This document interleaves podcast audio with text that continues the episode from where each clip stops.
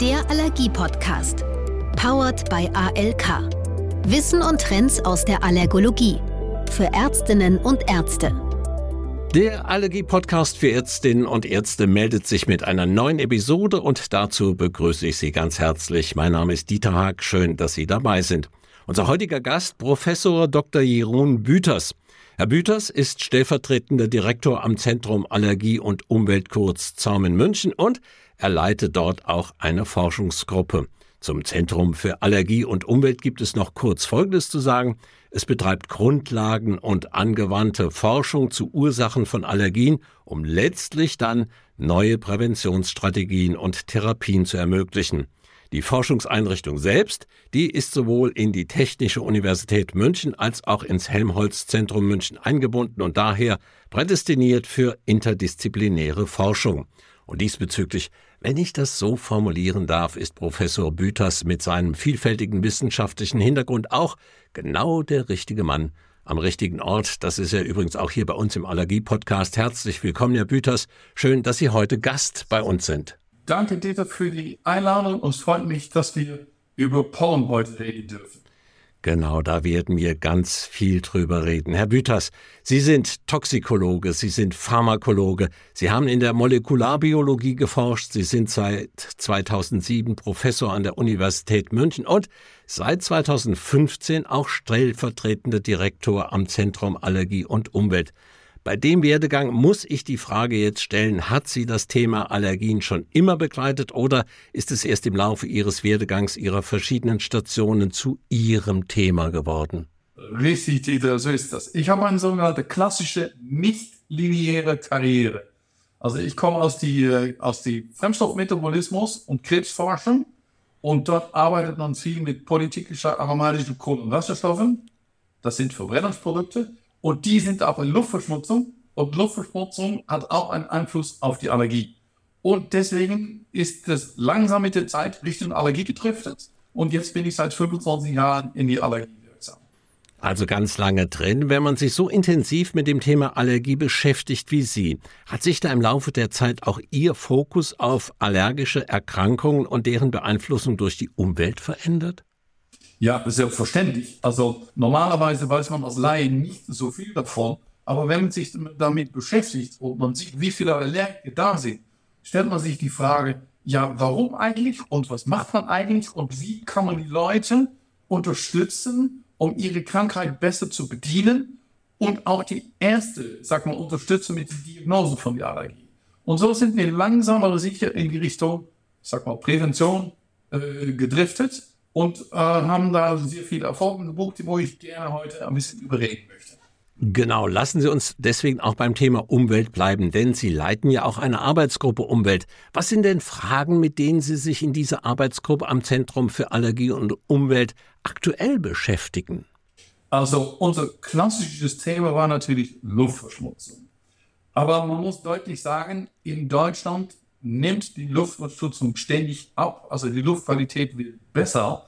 Und trotz, dass es noch einen Einfluss auf die Allergien hat und trotz, dass es noch ein wichtiges Thema ist, ist es politisch weniger leicht zu bearbeiten. Und als Forscher, wenn man mehrere Themen hat, und so andere Themen war einfach automatische Pollenmonitoring, und man sieht, dass es besonders erfolgreich ist und sehr gut gefunden wird, also man muss auch als Wissenschaftler Unternehmen sein und sein Geld kriegen, hat sich das Fokus jetzt Richtung Pollenmonitoring bewogen. Also wie kann man die, die Pollen, die in der Luft sind, sichtbar machen?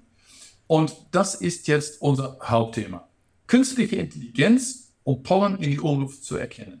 Da werden wir auch noch drauf eingehen. Jetzt würde ich gerne mit Ihnen zusammen etwas genauer auf verschiedene Projekte Ihrer Arbeitsgruppe schauen. Ein Ergebnis der Forschung Ihrer Arbeitsgruppe war ja, dass Pollen eine mindestens zehnfache biologische Variabilität bei der Freisetzung von Allergen aufweisen. Bevor wir da in die Tiefe gehen, was heißt das eigentlich? Ja, ganz genau. Also, wir wissen alle, dass Naturprodukte sind abhängig von wo die herkommen und vom Klima anders gereift. Das wissen wir von Wein, das wissen wir von Erdbeeren. Aber bei Pollen geht jeder davon aus, dass es das gleiche ist. Und wir haben herausfinden können über ganz Europa, ist nicht der Fall.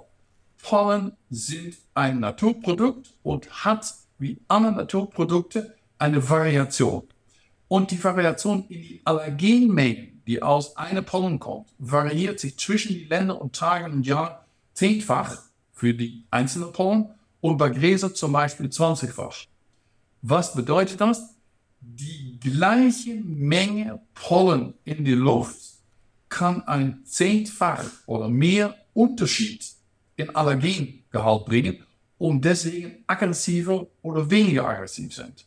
Und wenn wir es jetzt auf die Menschen beziehen, was bedeutet das für die Menschen, für die Allergiker? Naja, wir haben eine Studie gemacht in London, wo wir die Leute gefragt haben, wie fühlen sie sich heute? Und dann haben wir geschaut, korreliert das mit dem Pollenflug? Und weil das Allergen nur aus dem Pollenflug, Pollen kommt, hat, hat die Symptomatik mit dem Pollenflug korreliert. Gleichzeitig haben wir aber auch gemessen, wie viel Allergen von diesen Pollen ist in die Luft. Und dann hat sich gezeigt, dass die Leute reagieren viel genauer auf das Allergen als auf die ganze Pollen. Das bedeutet, Pollen ist einfach ein Proxy, nennt man das, eine Annäherung für die Allergenbelastung. Das menschliche Immunsystem reagiert aber auf das Allergen. Optimal wäre also die Allergenbelastung zu messen. Nur, das ist sehr teuer und der Pollenflug ist sogar so teuer, aber viel leichter zu tun und ist schon ein sehr guter Proxy, wie man das nennt.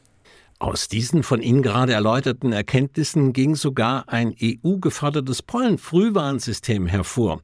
Von 2009 bis 2012 wurde dieses Frühwarnsystem in dem Projekt mit der Kurzbezeichnung Hireline etabliert. Was steckt hinter dieser Kurzbezeichnung und was waren denn aus Ihrer Sicht die interessantesten Ergebnisse dieses Projektes? Wir haben einfach über ganz Europa überall die Pollen gesammelt um einfach die biologische Variabilität innerhalb Europa zu erfassen. Und wir hatten erwartet, dass sag mal, die gleiche Pollen, sag mal Gräserpollen in Frankreich oder in Finnland kein großer Unterschied ist. Und die sagen, das stimmt überhaupt nicht. Da ist ein Riesenunterschied. Und dann haben wir in das Mittelmeergebiet vor Oliven genau das gleiche gefunden. Und dann haben wir für Birkenpollen über Europa genau das gleiche gefunden. Pollen sind ein biologisches Produkt, reagiert auf die Natur und hat unterschiedliche Allergenmengen. Und die Leute reagieren aufs Allergen. Zum Beispiel haben wir gesehen, dass die Pollen von Spanien mit dem Wind nach Portugal geblasen werden. Und die spanische Pollen sind zehnfach potenter wie die portugiesische Pollen. Und das konnte bis jetzt keiner nachweisen. Lassen wir nochmal nachfragen, für was steht Heierlein? Ah, ähm, das ist eine, eine schwierige Abkürzung, aber es geht einfach darum, um die Allergenmengen in Pollen in verschiedenen Ländern zu messen. Lassen Sie mich da nochmal nachfragen. Umweltverschmutzung und Klimawandel haben konkret welche Veränderungen bei den Pollen gebracht? Oder lässt sich das so gar nicht sagen? Naja, also es ist so, es ist, Sie reden jetzt wieder über Umweltverschmutzung. Es ist so. Pollen und Umweltverschmutzung reagieren miteinander. Das wird überall publiziert. Ich denke aber, dass Pollen fliegen relativ kurz. Die werden freigesetzt und nachts sinken die wieder ab und werden durch die Tau auch entkräftet. Sobald die feucht sind, sind sie entkräftet. Es sind also meistens Tagesfliegen. Und in diesem Tag müssen sie mit der Luftverschmutzung reagieren, um anders zu werden. Ich denke, das findet kaum statt. Die Luftverschmutzung ist aber immer da und der Mensch ist immer daran exponiert. Das bedeutet, eine reine Pollen trifft auf ein Immunsystem, das durch Luftverschmutzung geändert wird. Und, und da ist der Zusammenhang. Und da ist wahrscheinlich die Hauptzusammenhang. Jetzt haben wir so viel von und natürlich auch über Pollen gesprochen, doch hinsichtlich der Entwicklung von Allergien sind ja auch andere Partikel relevant. Sie haben in Ihrer Forschungsgruppe ja auch zu anthropogenen Verbrennungsprodukten geforscht, also Feinpartikel, die beispielsweise bei der Verbrennung von Holz oder durch Abgase von Fahrzeugmotoren entstehen. Was sind Ihrer Meinung nach die besonders relevanten Erkenntnisse aus dieser Forschung? Wir waren wirklich erstaunt. Wir haben also versucht, das Immunsystem nachzubauen, so weit es geht, und haben dann das Immunsystem an die Pollen ausgestellt und an zum Beispiel Dieselpartikel, also und das nicht Dieselpartikel aus einem Pöttchen, aber direkt vom Motor. vom Direktmotor auf die Zelle und gleichzeitig die Pollen dabei. Und da hat sich herausgestellt, dass das Immunsystem reagiert zwar stark auf die Pollen, aber hat eine Zeitverzögerung. Wenn Sie aber die Virus dazu tun, dann verschiebt sich das ganz nach vorne. Das bedeutet, die Virus aktiviert das Immunsystem enorm und die ganze Reaktion läuft viel schneller ab. Und wir reden jetzt über, von, von sag mal, die Hauptreaktion bei Nullpollen sind, sind am Anfang natürlich die Allergien, aber die Zellen reagieren 24 Stunden später immer noch. Mit Diesel ist schon nach zwei Stunden. Diesel ist also ein Potenzierer von Pollenbelastung. Also ist die Pollenbelastung in Innenstädten, wo viele Dieselautos fahren, schlimmer. Kann man das so sagen? Die gleiche Belastung wie auf dem Land ist in der Innenstadt schlimmer. Ja. Worauf fokussieren Sie sich denn aktuell in Ihrer Forschungsgruppe oder ist das noch, ich sag's mal in Anführungszeichen, streng geheim? Ähm, das ist streng geheim, aber ich sehen es Ihnen gerne. ähm, die, die, die Sachen mit der mit die Luftverschmutzung ist immer da. Aber im Moment kriegen wir durch die Klima sehr viele Probleme mit Waldbränden. Und da sehen wir einfach, dass die Partikel, die durch Waldbrände gemacht wurden, die über viele, viele Tausende von Kilometern äh, äh, reisen können und bei uns dann wieder da kommt, in geringe Dosis auch schon einen Effekt haben auf das Immunsystem. Und wir suchen zu schauen, ist es mit, was ist der Unterschied mit Diesel mit Waldbrandpartikeln? Und da hat sich herausgestellt, die Waldbrandpartikel sind sehr schlecht verbrenntes Material. Und generell kann man sagen, desto schlechter die Verbrennung, ob sie jetzt Diesel, Benzin, was auch immer nehmen, desto höher die gesundheitlichen Effekte. So sieht's aus. Zweite, das zweite Topic, was wir jetzt haben, ist, die Pollenbelastung nimmt durch die Klimawandel ständig zu und ändert sich. Und wir benutzen jetzt künstliche Intelligenz, um die Pollenbelastung online zu ermitteln und das anderen Leute kostenlos zur Verfügung zu stellen. Lassen Sie uns beim Thema anthropogene Verbrennungsprodukte bleiben und vielleicht einen Blick in die Zukunft werfen. Auf welche Fragen hoffen Sie denn und Sie oder Ihr Team in Zukunft auch noch Antworten zu finden? Also, wir wissen alle, dass Luftverschmutzung ist nicht gut für die Gesundheit und soll verringert werden. Die Sache ist aber, dass in Deutschland die Luftqualität, die äh, aus den Schornsteinen von den Fabriken, jetzt Gott sei Dank endlich auch die Häuser, die, die, die, die, die Holzverbrennungsstätten, die Kaminen und ähm, ähm, auch die Autos, die Luftverschmutzung wird immer geringer. Aber mein Punkt ist, das bedeutet nicht, dass wir aufhören sollten jetzt und zufrieden sein. Nein, es sieht aus, dass bei geringerer Konzentration auch schon Effekte da sind. Bitte machen Sie weiter auf diesem Weg. Elektroautos werden die Luftverschmutzung verringern. Die bessere Abgasnormen werden das in die Industrie äh, runterbringen. Und wir sagen einfach, jetzt sind wir glücklich, alles geht in die richtige Richtung, wir brauchen nichts mehr zu tun. Nein, die kleineren Konzentrationen sind immer noch nicht gut für ihre Gesundheit, auch nicht gut für ihr Immunsystem. Das findet man immer wieder, dass die neuen Untersuchungen zeigen immer noch, dass die Luftverschmutzung von modernen Verkehrs nicht ungefährlich ist. Das bedeutet, ja, die Luftverschmutzung geht runter, aber nein, wir sollen uns nicht zurücklegen und sagen, alles ist okay jetzt. Bitte machen Sie weiter damit. Ist das schon eine Art Handlungsempfehlung oder gibt es noch weitere Handlungsempfehlungen, die Sie ableiten können aus Ihren Erkenntnissen? Naja, aus den anthropogenen Sachen reden wir jetzt. Wir reden jetzt um Luftverschmutzung. Sagen ja. einfach, alles geht in Richtung, Richtung, aber bitte nicht aufhören. Das Zweite, was wir haben, ist natürlich den Klimawandel, die die ganze Allergenbelastung verändert. Und das ist jetzt im Moment unser Hauptthema, dass wir sagen, die Allergenbelastung ändert sich durch die Klimawandel und nichts ist mehr so wie früher. Weil früher hat man gesagt, so im Februar kommt der Haselpollen und dann werden die Leute allergisch. Durch die Klimawandel hat man das ab und zu schon im Dezember.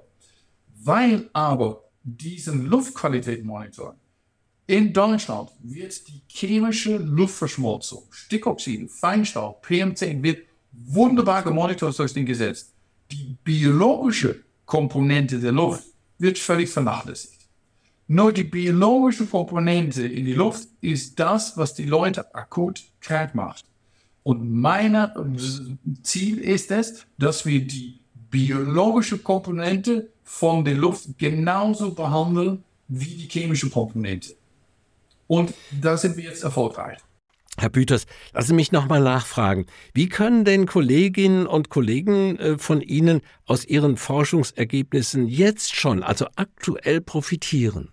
Eine Therapie, die spezifische Immuntherapie, dauert ja drei Jahre und die Diagnose sollte schon richtig sein. Da wird diskutiert, dass eine richtige Diagnose ist die Provokation. Provokation ist aber teuer, langwierig und schwierig. Aber die Natur macht das schon. Wenn Sie jetzt Ihr Wartezimmer voll mit Patienten haben oder der Patient sitzt gegenüber sich, Herr Doktor, mir geht's schlecht und so, dann sagen Sie, schauen Sie einfach in das Internet unter Pollen Science U, was fliegt im Moment? Und sagen Sie, haben Sie vielleicht Probleme mit diesem? Dann wissen Sie ganz genau, dass die Diagnose, also die Anamnese plus den Skid-Break-Test oder spezifische IgE wird durch eine Provokation durch die Natur unterstützt. Da sind Sie sicher, dass Sie bei der richtigen Diagnose sind. Also, wenn der Patient da ist und Sie klagen, wann ging es Ihnen schlecht? Schauen Sie in Internet, was hat in diesem Moment geflogen. Also profitieren davon ja beide Seiten. Der Arzt, die Ärztin und die Patientin, der Patient. Und nicht vergessen, wenn die Diagnose gemacht ist, wird drei Jahre behandelt. Bitte machen Sie es richtig. Zum Schluss unseres Gesprächs wird es nochmal richtig futuristisch, wie ich meine, denn aktuell arbeiten Sie in Ihrer Forschungsgruppe an dem EPIN, einem elektronischen Polleninformationsdienst. Dabei soll, wenn ich das so richtig verstanden habe, künstliche Intelligenz automatisch die Pollenbelastung auswerten. Das klingt nicht nur futuristisch, sondern auch richtig spannend. Können und dürfen Sie uns schon mehr verraten? Sehr gerne sogar. Also die künstliche Intelligenz entwickelt sich so rapide, dass wir versuchen nicht, das zu implementieren. Es ist schon da. Und wir konnten beweisen mit einem EU-Projekt, dass alle Monitoren in der Welt waren in München auf unserem Dach und die Geräte sind schon so gut, dass die das genauso gut wie Menschen können, aber wesentlich schneller und online. Das bedeutet, die Übergang von den manuellen Pollenmethoden äh, die jetzt benutzt wurden und die Vorhersagen mit numerischen Modellen wird jetzt ersetzt durch Online-Roboter. Und die sind schon so gut, und das können Sie nachlesen auf pollenscience.eu. Sie können jetzt wissen, mir geht's nicht gut. Was fliegt jetzt in die Luft? Sie schauen sich die Stickstoffoxide an, die PM10 und Ozon. Sie werden dann nichts tun, weil die Effekte von PM10 und Ozon dauern 20 Jahre, bis sie ein Problem mit die Lunge kriegen. Aber die Pollen machen ihnen heute schon krank. Und Sie können in unser System jetzt kostenlos und online sehen, was fliegt jetzt in mein Ort heute. Vielleicht nochmal für alle, zum, ich hätte fast gesagt zum Mitschreiben. Wo findet man das? pollenscience.eu. Und wenn Sie das nicht behalten können, Zaun online, da steht es unter Pollen der Link. All das sagt Professor Dr. Jeroen Büters, stellvertretender Direktor am Zentrum Allergie und Umwelt in München. Herr Büters, Ganz herzlichen Dank für Ihren Besuch hier beim Allergie-Podcast für Ärztinnen und Ärzte. Danke für Ihr Engagement und Ihre Expertise rund um das Thema Allergie und Umwelt. Es hat, wenn ich das so sagen darf, wirklich Spaß gemacht, mit Ihnen zu sprechen. Ich bin mir sicher, von Ihnen und Ihren Forschungsergebnissen werden wir noch ganz viel hören und in jeder Hinsicht, denke ich, letztlich auch profitieren. Herr Büters, Gruß nach München. Danke, dass Sie dabei waren. Und Dieter, danke für deine Zeit und deine Mühe. Vielen Dank, Herr Büters. Ein Dankeschön geht aber auch an Sie, unsere Hörerinnen und Hörer. Danke, dass Sie dabei waren. Übrigens, weitere Informationen und den von Professor Büters genannten Link finden Sie, wie gewohnt, selbstverständlich auch in unseren Shownotes. Ich sage Tschüss und auf Wiederhören. Bis zum nächsten Mal. Ihr Dieter Haag. Der Allergie-Podcast. Powered by ALK. Wissen und Trends aus der Allergologie. Für Ärztinnen und Ärzte.